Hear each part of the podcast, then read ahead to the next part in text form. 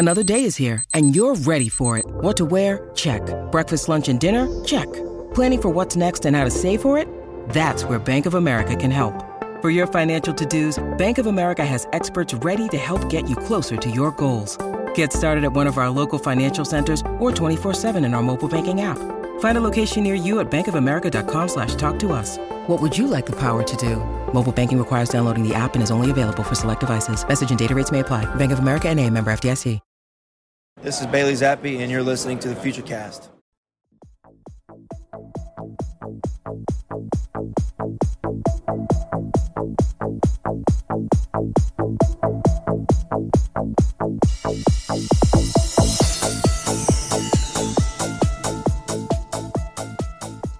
What up, what up, what up?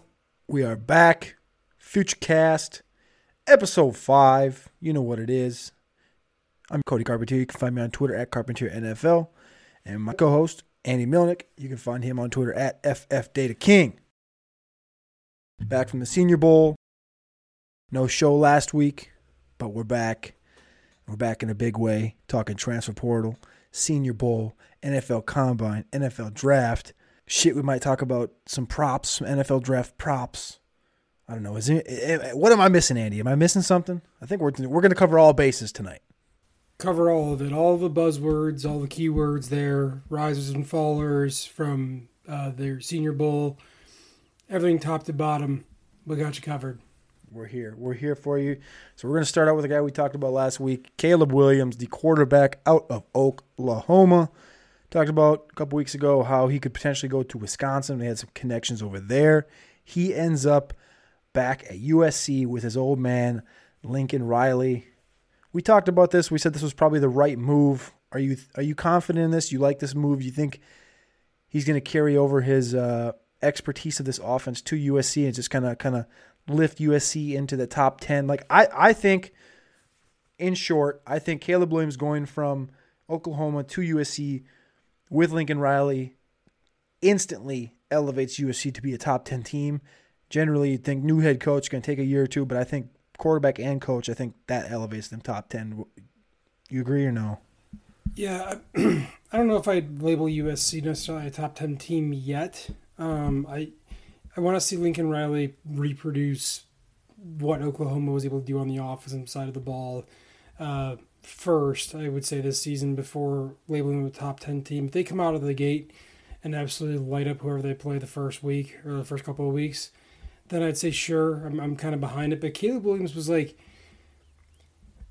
I mean, he had that good game against Texas and he had a couple of good games here and there, but there were games also where he just didn't look very good and he was pulled for Spencer Rattler. And we know Spencer Rattler is not an elite quarterback.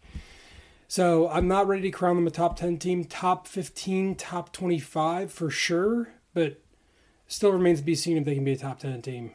They're, they're tough games come at the end of the season. So they start out Rice at home, at Stanford, Fresno, at Oregon State. I think it's a little tougher, I guess, Arizona State, Washington State, but they're going to be a, you know, they might lose two games, I think. I think they're going to be pretty solid, but my biggest thing is like – this offense is going to stay the same. He's bringing over quarterback. He's bringing himself over. I think the talent around him will only elevate. Um, I have confidence in it.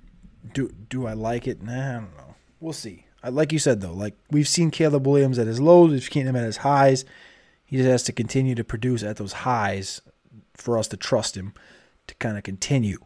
Now on the flip side, we got Malik Heath, who transferred to Ole Miss. He wide receiver from USC. Uh, correct? Uh, yeah, I think so. I think you're no, right. from Mississippi State. Sorry, he went from Mississippi State to Ole Miss. Jackson Dart officially signed with Ole Miss, as did Malik Heath. So Malik Heath goes over to Ole Miss with Jackson Dart. Ole Miss is kind of just reloading off of what they would already did last year. They got Zach Evans from TCU. Hopefully he's eligible. So you have an entirely new backfield over there at Ole Miss. Another interesting one at tight end. You can hit on the Ole Miss one if you want, but another interesting one at tight end. Tyler Stevens. Um, I hadn't heard about this guy until recently. He transferred from Buffalo to Mizzou, so he's transferring within D1s, but he's obviously elevating his game from Buffalo uh, to some Big 12 SEC action. 6'6", 229. you heard of this guy? I've never heard of this guy until just recently. Yeah, he actually was really actually pretty good at Buffalo. Um, but I think the with Buffalo kind of going through a rebuild now since Lance Leipold left and took the head coaching job over at Kansas. And obviously, Kansas had a pretty successful year by all accounts, right? I mean, you knock off Texas, you have a couple of wins, you hit your future uh, of over, uh, I think it was one and a half wins or a half a win for the season. Um, then you're golden, right? So, with Buffalo going through kind of a rebuilding phase right now, I think it makes sense for him to leave and get some SEC action. Uh, is Mizzou going to be a great fit? Uh, I don't know. Um, if you're a Mizzou fan, you're not going to complain about the guy. He had pretty decent production, um, good inline blocker. Uh, but remains to be seen if the quarterback of Mizzou can actually handle having a good weapon like Tyler Stevens. I'm pretty excited to see just a guy, an athlete like this, right? Six six. He comes in two fifteen out of high school. He's up to two thirty now. Now he's going to go to a quote unquote real D one school, kind of an elevate. Not that Mizzou's like fantastic or anything, but it's it's next level up from Buffalo. But at running back, this Ramon Jefferson guy, uh, he's transferring from Sam Houston, which is FCS. They've obviously been a powerhouse, kind of not as well known as North Dakota State, but Sam Houston's been one of the. I think they've played North Dakota State a few times in the national championship. I think they beat them once. Uh, he's transferring from Sam Houston to Colorado, so he's actually going FCS to D1 D1. And this guy's a tank. This guy's 6'1, 215, true freshman last year, 752 yards. This year, 1,100 yards, 13 touchdowns.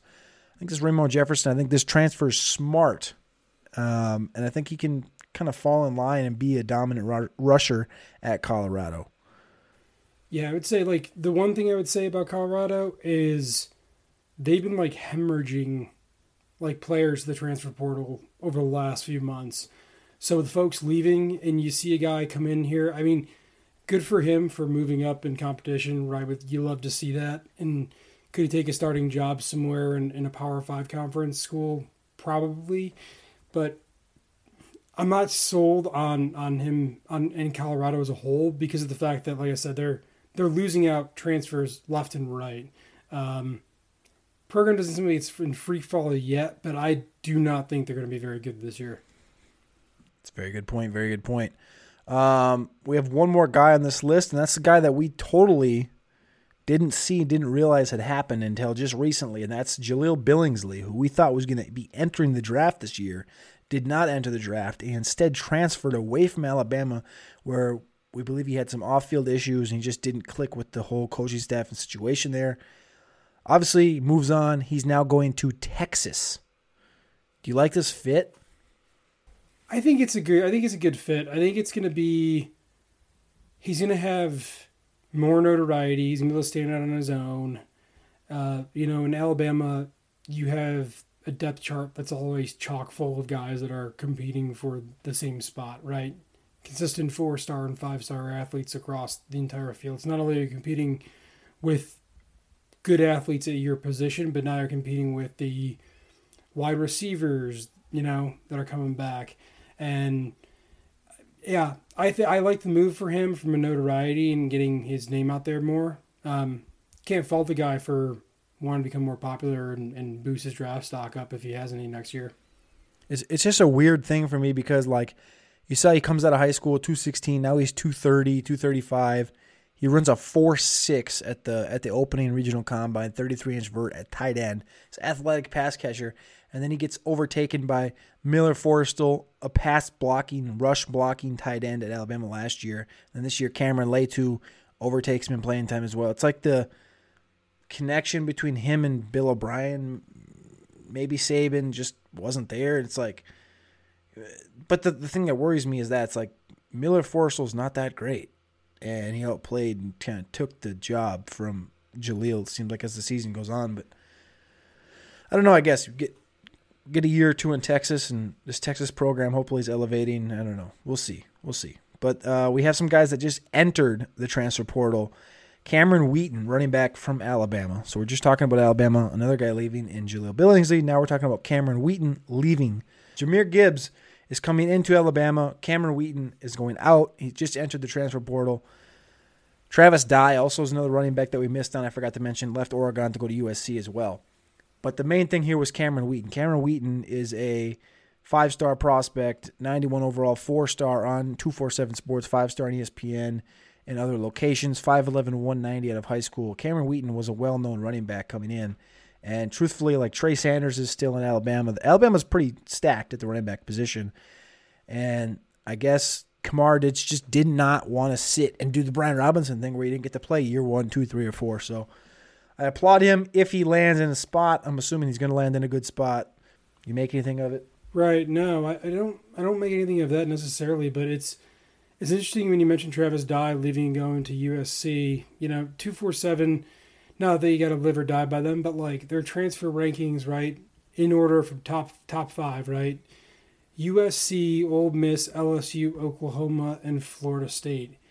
So there is, I guess, some merit to you saying, "Hey, is this USC team going to be top 10? They've been pretty active in the transfer portal.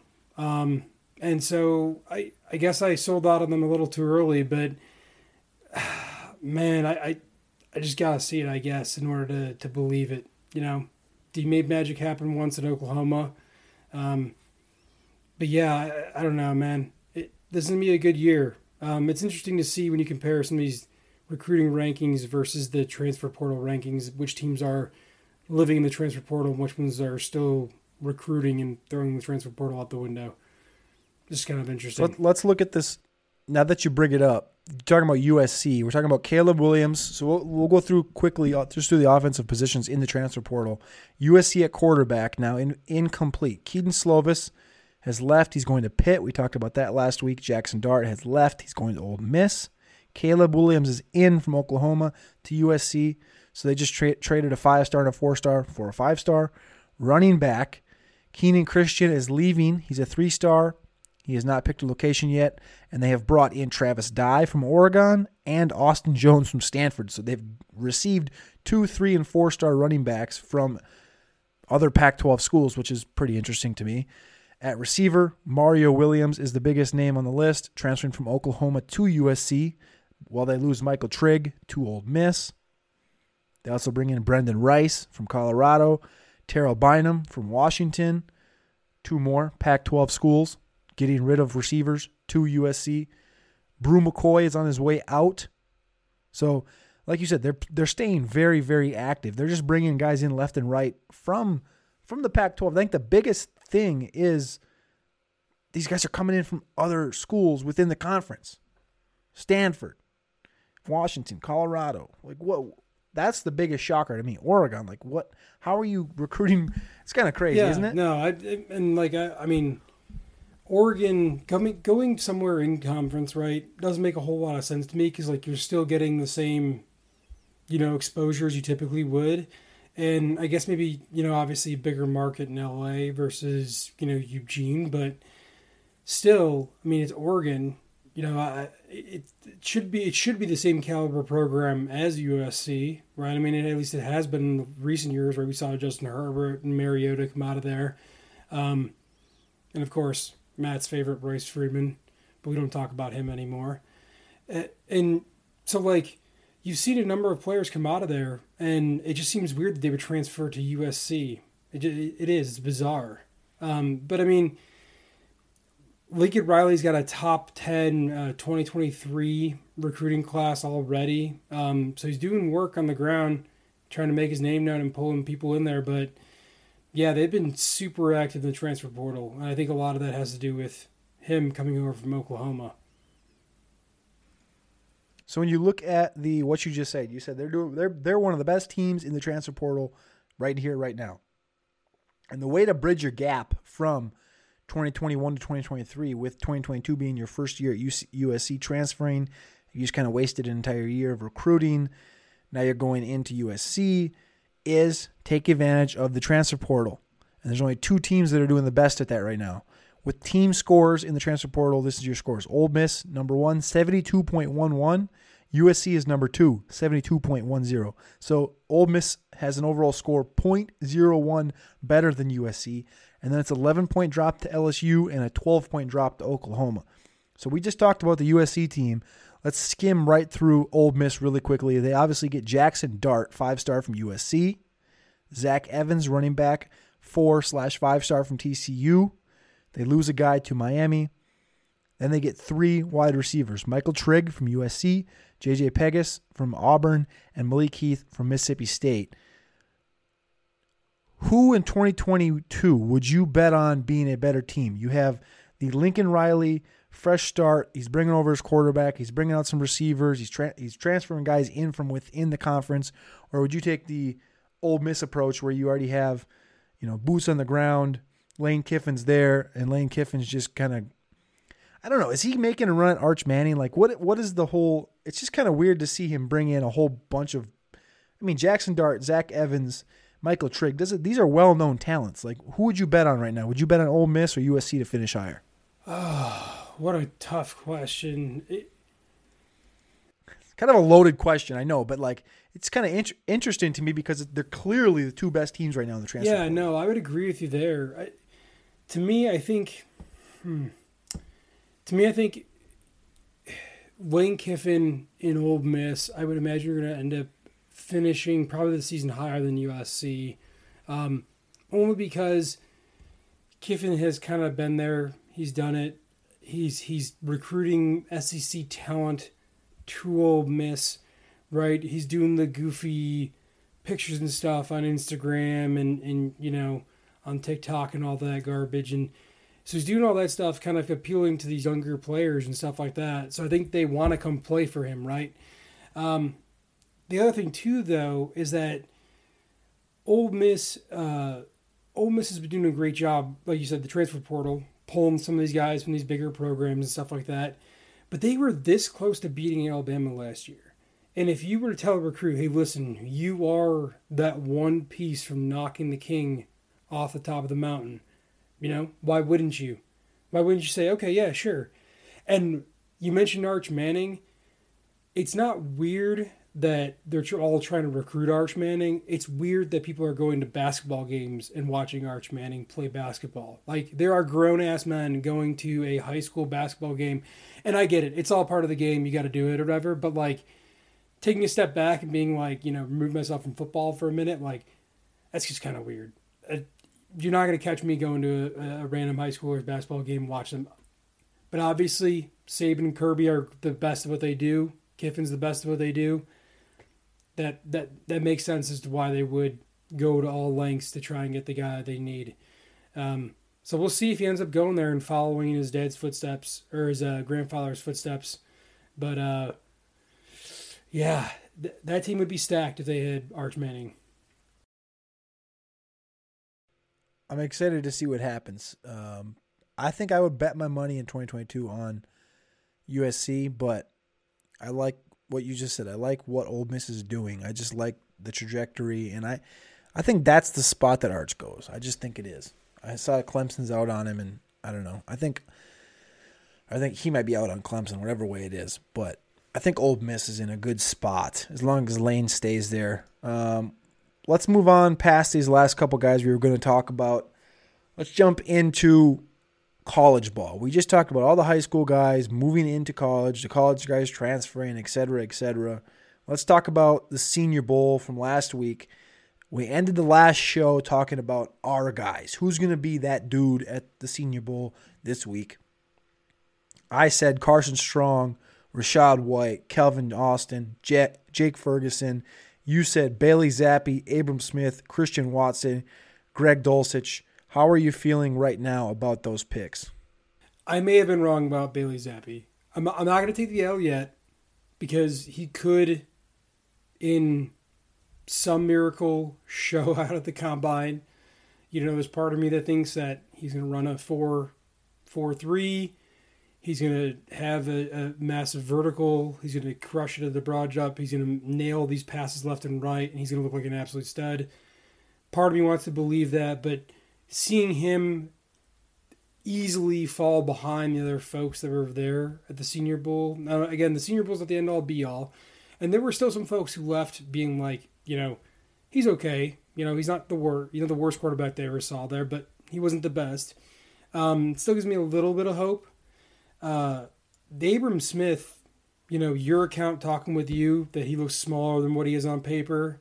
Um, we had him in that tier of, of running backs, I think, a couple weeks back, where we talked about him being one of the tanks, one of the bigger dudes in this draft, and and the Senior Bowl, and him showing up and having smaller hands than normal, and looking overall just smaller than some of the guys that are at his position too.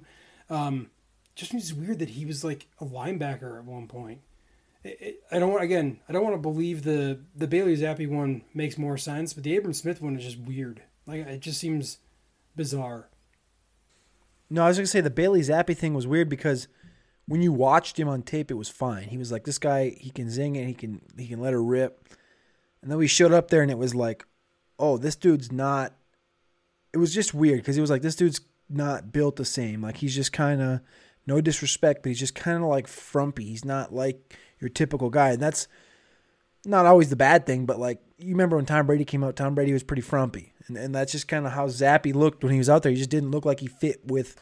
And Sam Howell's pretty fit, and Malik Willis obviously jacked and all that business, but he just didn't fit in. And I, maybe it was just a bad, you know, having him play with those two guys. But I don't think he had a terrible week. The problem I had was like in certain situations he'd get rattled. He he he bounced quite a few balls. He had some beautiful balls downfield, but it's just he wasn't on the same level as these other guys. His arm strength wasn't on the same level as the other guys, and that's really what worried me. Um, whereas, like we've talked about Aqeel Glass before, and we'll talk about him in the future, and then you have a guy like Kaleb Eleby who comes out early. Like, I think those guys might give you more upside if you're if you want to throw somebody on like a taxi squad or something. When you talk about from a fantasy perspective, I think those guys would give you more of an upside long term than a Zappe. A Zappe, I think he's gonna be. I think he's gonna be fine. He'll be in the NFL. He'll make a roster. I think like but Case Keenum might be his his ceiling. That's that's my kind of thoughts on Case Ke- on uh, on Bailey okay. Yeah, and that's that's a decent comp for him. You know, um, a comparable backup that can you know step in when needed. Uh, the other two guys on my on my list of my guys, uh, Christian Watson and Greg Dulcich, I'm feeling fantastic about them. They uh, Christian Watson looks like he's the real deal. Um, again, I think we talked about it maybe last week or a couple weeks back.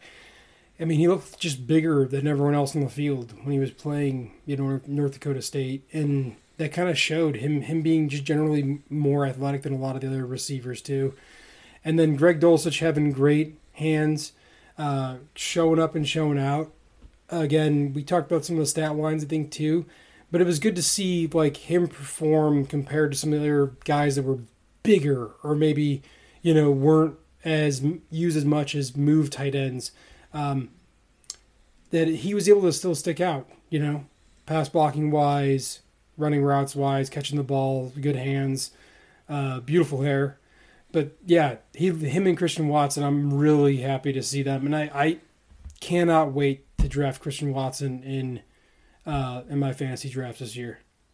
I think we're going to continue to see both of these guys rise. Obviously, you know, we moved him up Dulcich up to tight end three in the tight end rankings, and I think that's just based on his dynamism. Like 6'4", 250. This guy might run under four six. Like I don't know how his straight line speed is in comparison to his game speed, but his game speed looks like he's a four, you know, a low four seven, mid four six guy, and that's exciting because he's just dynamic. He's going to turn 22 after the draft.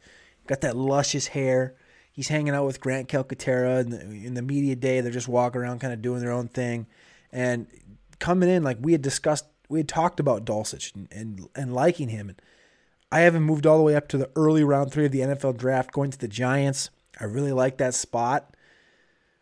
But Christian Watson, I, I had Dulcich as an honorable mention of my on my All Senior Bowl team. I had Christian Watson as one of my three starters on my All Senior Bowl team. And that might seem like, well, I mean, you guys talked about the receivers not being that special, but Christian Watson stuck out. It was him and Tolbert that really stuck out from a overtaking, you know, a, a powerful kind of show up like 6'4, 210, a dominating force out there, just being that guy. Jalen Tolbert's jacked, he's a little bit smaller. Christian Watson was clear cut. I mean, it was like every time the ball went his direction, he had it, he caught it, made moves all over the field. I love, I think probably my favorite part about Christian Watson last week was – his comeback routes or or his digs on the outside, going to the sideline and just like keeping those two toes in and just reaching and, and using that six four frame to like reach over the out of bounds line and make a catch. Um, it's like this guy is too polished to have been an FCS wide receiver, but that's part of going to NDSU. That's just a professional program up there. That's not a it's not your typical FCS program. So I'm I'm happy for you, Christian Watson, Craig Dulcich, guys we've talked about before, just just grinding it out. Uh, my tight end did not have that great of a week. Jake Ferguson, I talked about him last week as being like a Freiermuth type, but he really didn't pop off the screen. That was more of like a Jeremy Ruckert in those two. We had Ruckert and Ferguson right by side by side, right? And Ruckert made some of those better catches. Wide receiver, I had Calvin Austin. Calvin Austin came in a couple inches shorter than we wanted, but he came in 11 pounds heavier. So we're kind of excited about that, about 175. He's not in the Tutu Atwell weight range. He's closer to to a Devonta Smith than he is a, a Tutu Atwell as far as the body weight. And this guy, the biggest thing for me on, Calvin Austin was just creating separation. Every single route, this guy created separation where the ball went to him or not. And I talked about it before being, you know, I'm not going to say his name like I'm not going to say it, but like a receiver from Kansas City that creates separation every single time he touches the ball, every single time people look at him. That's what Calvin Austin did. And I'm not saying he's going to be that guy, but I'm saying he has that level of speed and shiftiness that excites me. Running back Rachaad White, he made my all my all Senior Bowl team. Very excited about Rachaad White. Like I said before, very smooth, patient guy, big hands, big body, runs upright. But I really like Rachaad White and then that quarterback Carson Strong. He probably was my biggest disappointment of the week. And that was because we talked about him coming in. I was like, this guy, if he has a good week, he can come out of Mobile being QB one, and I don't think it like I was like I was confident like this guy could be QB one if he shows up and shows out.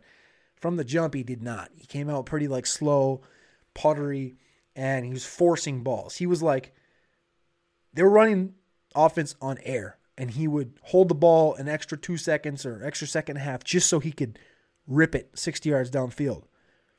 And they're they're doing essentially like inside run, but for passing right? It's it's quarterback, receiver, receiver, and they're running like inside routes. And every single time, it's like a five yard over the middle, and he's like, you can see him just winding up. I'm like, dude, just throw the ball. And he's wind like he wants to like throw this thing like 85 miles an hour to like set a record because they're tracking the ball speed on all these things. And he's like winding up, and I'm like, just can you just like throw the throw the football, like just be in your own habitat. And it seemed all week like he was just not in his habitat. Then they'd go and they'd run full offense versus defense, and he'd be standing in the middle of the pocket. And instead of just taking the guy that's open or the dump off, he'd hold it a little bit longer. I think the definition of his week was literally the last play of offense on, on Wednesday in the rain. He's got a guy coming across the middle, a guy on a dig, and there's running back out the backfield, and then he had a guy running a nine down the sideline. And instead of taking the wide open running back out of the backfield, he's people all over him and he just like literally throws the ball like 70 yards directly straight up. He just straight up in the air into like quad coverage. And I was like, whoa, whoa, whoa, whoa, whoa, whoa, whoa, what are we doing? It wasn't picked, but it was like not even close to the receiver. It's just like that. It was what Carson Strong's week was. It was just over trying too hard. And that was the real disappointment I guess I had. Probably the whole week was Carson Strong. Who did you think he most resembled? Like, so pick. I know you mentioned Calvin Austin resembles a receiver from uh, Kansas City. That's a very kind compliment to Byron Pringle. Um, I'm sure we have a huge fan base of his tuning in today, so they're gonna love they're gonna love you on Twitter, all six of them. And who did so, but who did Carson Strong to you kind of seem like? If you had to pick like an NFL kind of comparable. I mean, coming in, it was like a lot of people wanted to push the the Josh Allen thing on him because he's working with Jordan Palmer, and that's his build, his perceived arm strength, and he doesn't have the legs that Josh Allen does. But the one positive I guess Carson Strong has is he came out without the knee brace, and it was like this guy's had a knee injury the last year. He took the knee brace off, coming on the field, never had hurt, never got hindered. I guess as I went through, I was like Big Ben. Big Ben with I mean because Big Ben's never had the strongest arm, but he's had an arm that was good enough. Or you could think of like a, a Justin Herbert because Justin Herbert was pretty erratic for a while, uh, but he kind of tamed it, and he's got a much stronger arm I think than Carson Strong does, and he's got better legs, but more a more erratic Justin Herbert or a slighter Ben Roethlisberger. but I don't think he's going to be on that level for three years if he gets in the right system. Like it's going to take two to three years to get him to that next level. Whereas before I was like maybe you know a year, a year would be good for him. Like now I think it's like it's going to take a little bit of time. Who did uh, who did Rachaad White kind of remind you of? Because he was a guy that I, frankly, to be honest, I was not super high on him kind of coming into the Senior Bowl, and I just saw, you know, everyone on Twitter gush about how just kind of quick this dude looked on the field and how he had great hands. Who did he kind of remind you of? That's the guy I remember coming in. Like I, I have him higher than a lot of people did, and it's the receiving. Like 43 receptions this last year at Arizona State on like 50 targets, thousand yards on the ground with less than 200 carries. He was a JUCO product. Uh, I think he's 23 years old, 23.1 years old right now, but 87th percentile college dominator, 98th percentile college target share. This guy, he's just he has it. And seeing him in person play, he does run a little upright, 210. Eh, it's right in the borderline for me. Like, you know, that 205, 208 range is probably like low, but being six foot tall, he runs a little upright. He runs, I guess, with that Latavius Murray, Le'Veon Bell upright running style. But from a complete running back style, his stylistic comp is Le'Veon Bell. 100% for me. It's just like his patience, his hands, his running style, like the whole nine yards, reminded me of Le'Veon Bell. But remember when Le'Veon Bell came out, I believe he was like 220 plus. I, I want to say so. Like I talked to Matt about this, and I said Le'Veon Bell uh, coming out, but Le'Veon Bell coming out isn't what Le'Veon Bell was now, right? It's different, different guy. But that's that's the comp that I came away with for Rachaad White. Probably a lighter Le'Veon Bell. Yeah, he looked good. I'm excited to see how he perform or how he runs at the, at the uh, combine. Let's run up. Let's throw up a question here on the board quick. We got a question from Twitch. Are you upset with the guys like Kenny Pickett who refused to play in his team's bowl game, but decided to play in the Senior Bowl to help his draft status? Uh, I'll take this one right off the bat. No, I'm not upset with guys that refuse to play in the bowl games, but but play in the Senior Bowl. I mean, you're kidding yourself if you're telling yourself this is not a business and that there was a business decision to not play in the uh, you know durex condoms presents the uh, waste management bowl you know in saskatchewan canada in, in like it, to not play in that bowl but then to go ahead and play in the senior bowl where you're going to be compared to other peers that are that are going to be around your draft stock that are going to be around uh, where you want to go. Um, by associating yourself with them, you know, you're putting yourself in that conversation, in that tier. You're elevating yourself in a marketing standpoint, right?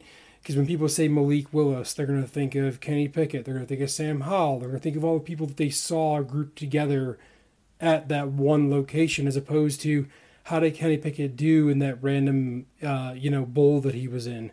So I, I personally, I, I'm not upset by it. I, I respect the decision to say, hey, I don't want to play in the bowl and get hurt, but I'm willing to play in a bowl that I know is going to have some effect on my draft stock eventually.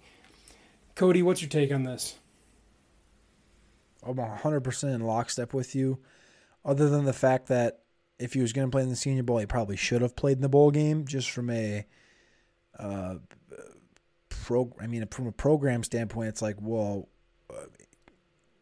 I'm your we're your boys. You should play with us. But from a money standpoint, 100%. I'm dipping out and I'm going to go train, get a week and a half head start, two week head start to get ready for this whole process. When you're considered one of the top quarterbacks, according to the scouting industrial complex, when we got there, it was known he was the number one guy coming in. Like the NFL scouts agreed with us on that. So for him, it was smart because if he would have gotten hurt in that game, he'd have been all over, right? Like if you would have something happened, like Jameson Williams. Jameson Williams tore his ACL, and now Jameson Williams is like hardly considered a first round pick, and that's only because people are pushing him up there. If that happens to Kenny Pickett, Kenny Pickett goes to the bottom of this list. He he he falls below Desmond Ridder without question. So I understand it, but and I think the only reason that all these guys came to the Senior Bowl, I think the only reason you got all six of these guys to come to the Senior Bowl is because all six of them knew that the other six were going to be there.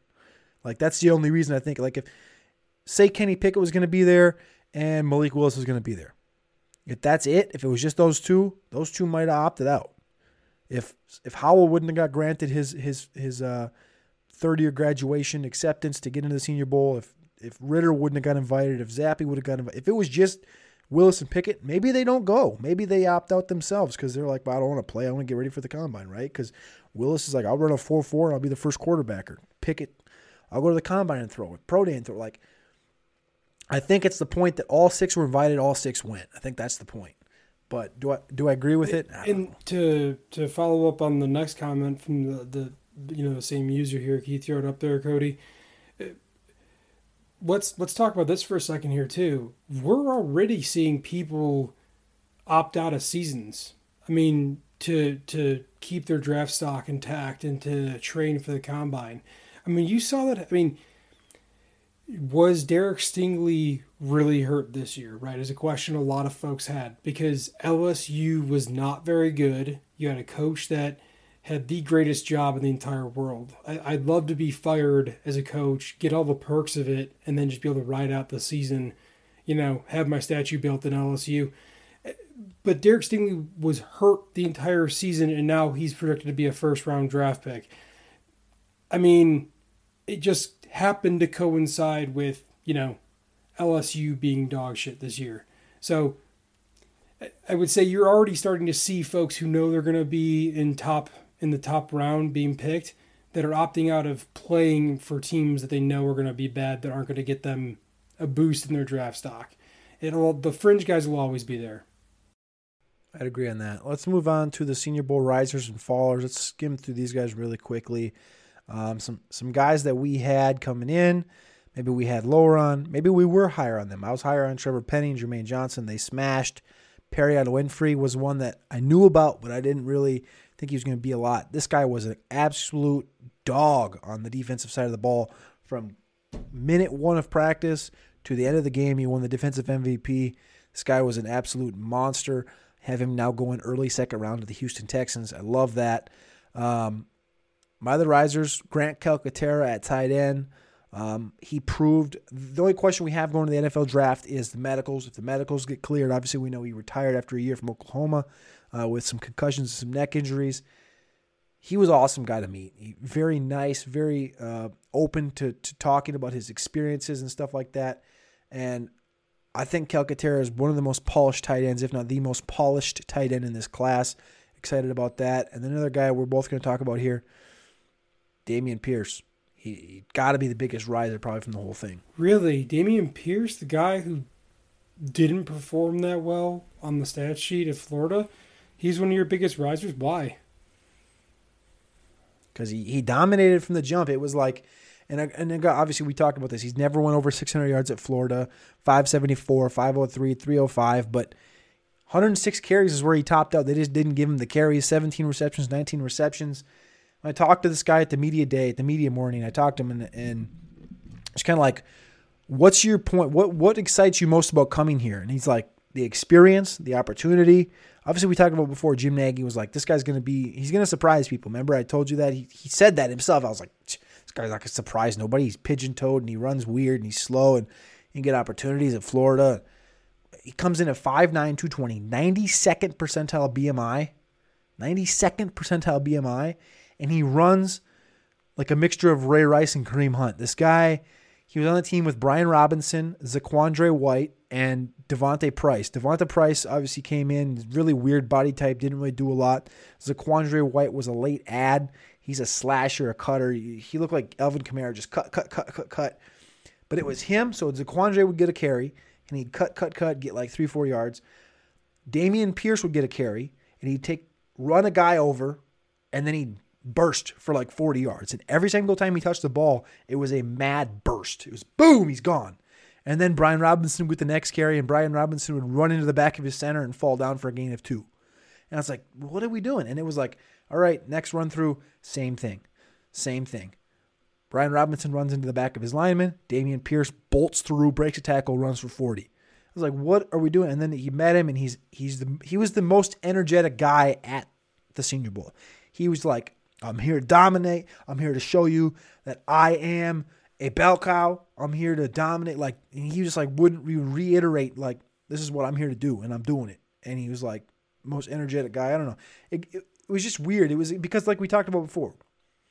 This guy ain't gonna be much, and he was. Yeah, no, you're right. And and speaking of guys that that we had talked about that we weren't too high on coming in here.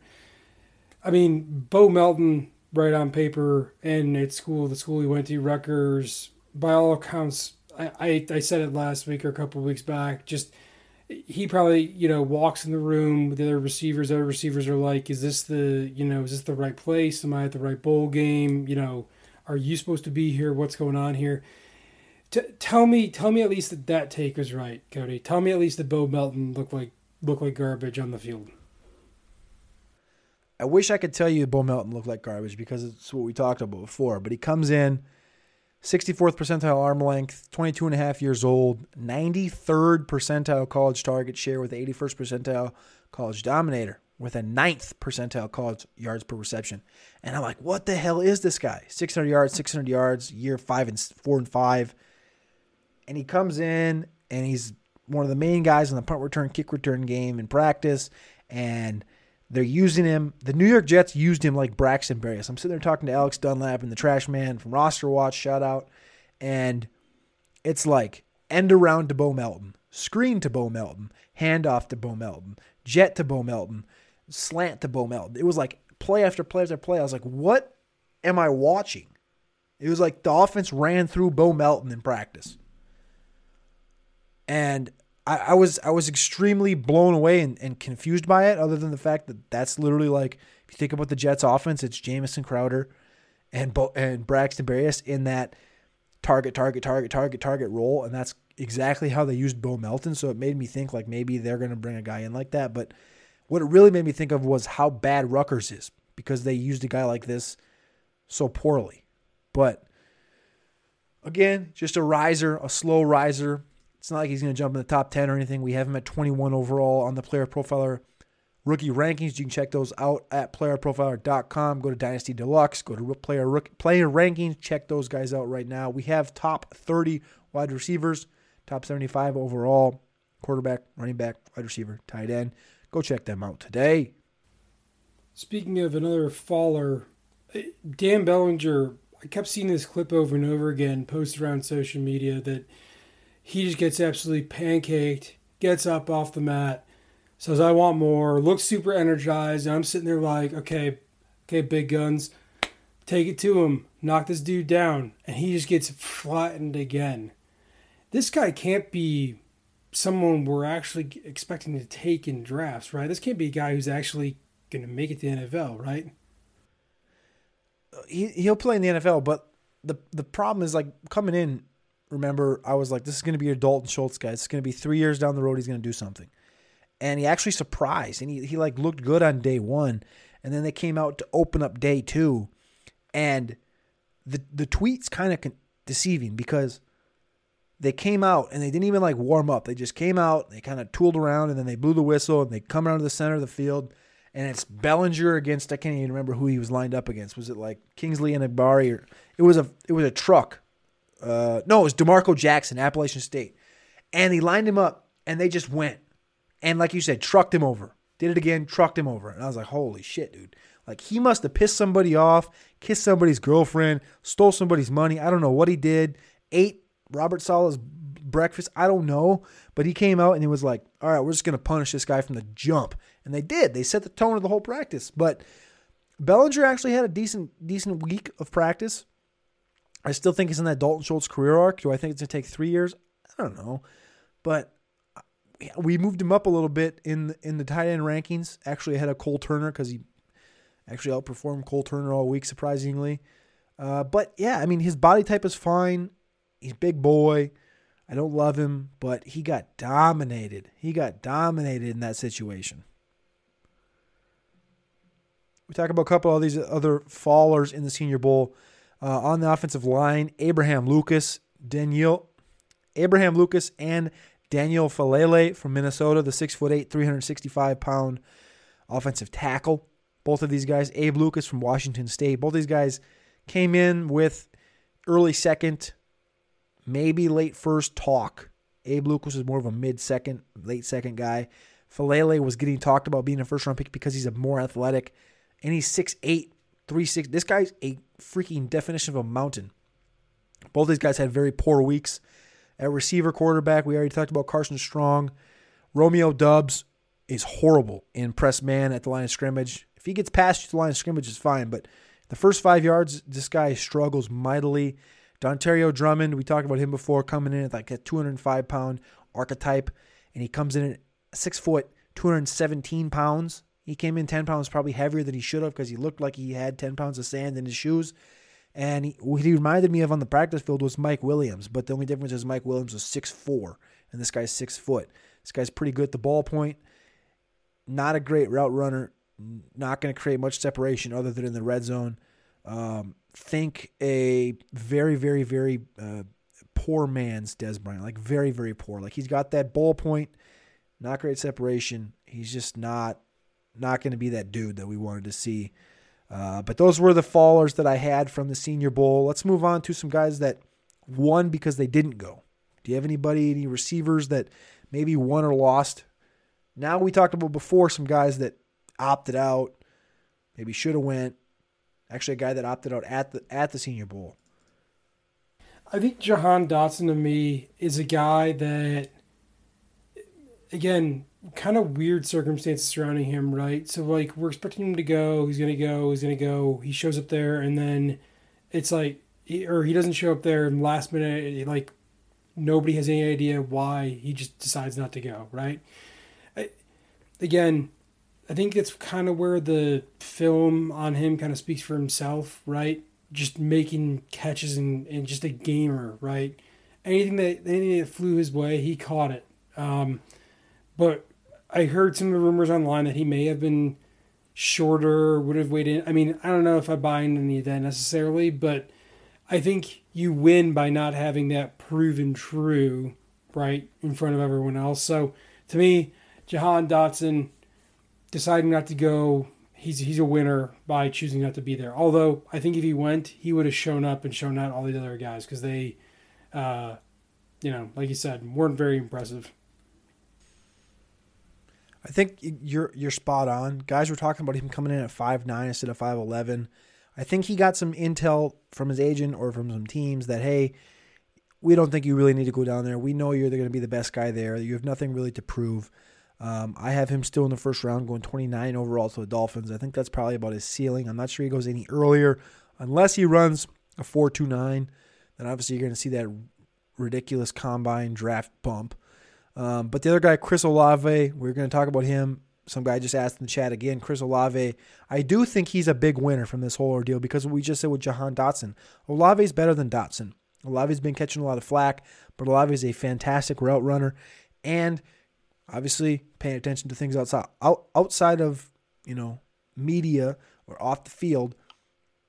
Chris Olave is working down at the I Am Athlete House, House of Athlete down in Miami, Florida, working out with Brandon Marshall, uh, Chris, uh, Brandon Marshall, Chad Ochocinco, David Bell, Zamir White. They're all down there in Miami, so he's learning from the best, and he's already one of the best route runners in this class. And now he's down there working out with Chad Ochocinco.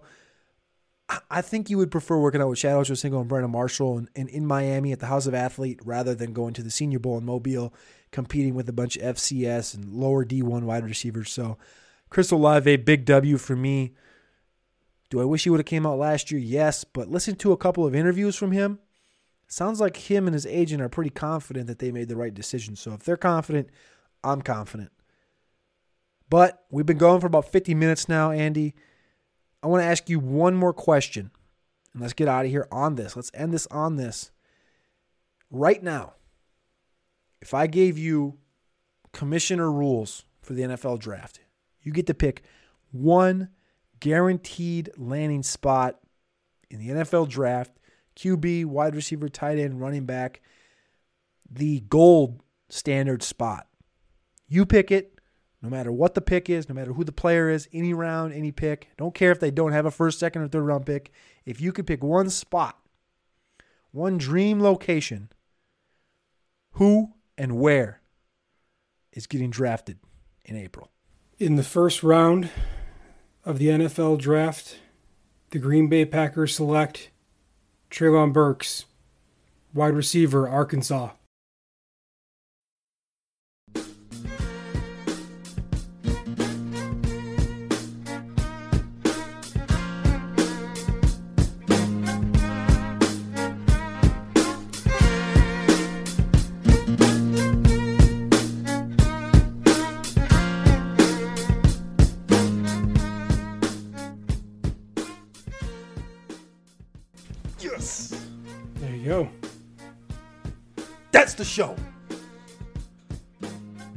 That's what I'm talking about. I love that right there. Love that right there. Episode 5, Futurecast. Peep the mock draft. Go over to playerprofiler.com. Go to the article section, type in 2022, check out my mock draft 4.0. There might be a surprise at the wide receiver position. There might be a surprise at, at the number six position as well. I'm Cody Carpentier. You can find me on Twitter at Carpentier NFL. My man over here, Andy Mlyniec, you can find him on Twitter at FFDataKing. For us, for Andy, the boys at Player Profiler, don't forget to go over to underdogfantasy.com today because I tell you what, there might be some football playing this weekend. And right now, every user, if you go to the pick'em section on underdogfantasy.com, every user can take advantage of the number one pick'em, Joe Burrow, over under one passing yard. One passing yard. It's a special offer. One passing yard. Take the over on Joe Burrow. I'm going over 63 and a half Cam Akers, over 63 and a half Joe Mixon, and over five and a half rushing for Samaje Perine. That's 10x your money. Go over today, underdogfantasy.com. Use that promo code UNDERWORLD. Get yourself up to $100 to spend for the big game on Sunday. Appreciate you guys. We'll be back next week talking a little NFL Combine, NFL Draft. Andy, let's have a week.